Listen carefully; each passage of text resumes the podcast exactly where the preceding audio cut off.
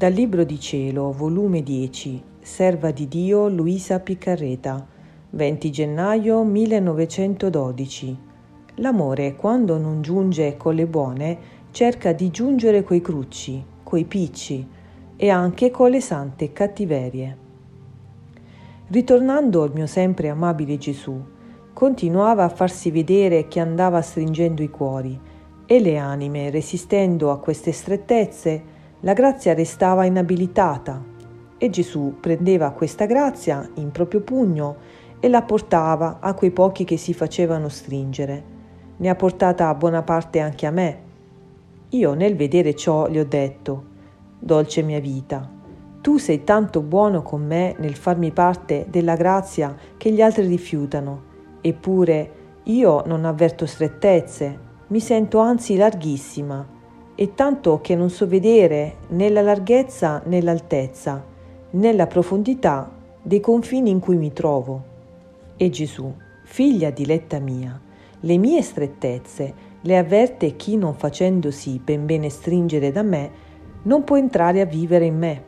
Ma per chi si fa stringere da me come io voglio, passa già a vivere in me, e vivendo in me tutto è larghezza, strettezze non esistono più. Tutta la strettezza dura finché l'anima ha la pazienza di farsi stringere da me, fino a disfare l'essere umano per vivere nella vita divina, che poi, passando a vivere in me, io la tengo al sicuro, la faccio spaziare nei miei interminabili confini. Non ho più bisogno di usare legami, anzi, molte volte debbo io forzarle per metterle un po' fuori, per far loro vedere i mali della terra, e far loro perorare con maggiore ansia la salvezza dei miei figli e fargli risparmiare i meritati castighi. E loro se ne stanno come sulle spine e mi forzano che vogliono entrare in me, lamentandosi che non è per loro la terra. Quante volte non l'ho fatto per te? Ho dovuto mostrarmi corrucciato, piccioso, per farti stare un po' a posto, altrimenti non avresti durato un minuto fuori di me.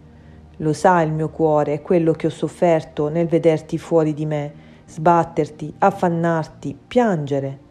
Mentre gli altri fanno ciò per non farsi stringere, tu lo facevi per vivere in me, e quante volte non ti sei tu stessa corrucciata, picciata di questo operato? Non ti ricordi che siamo stati anche in contesa?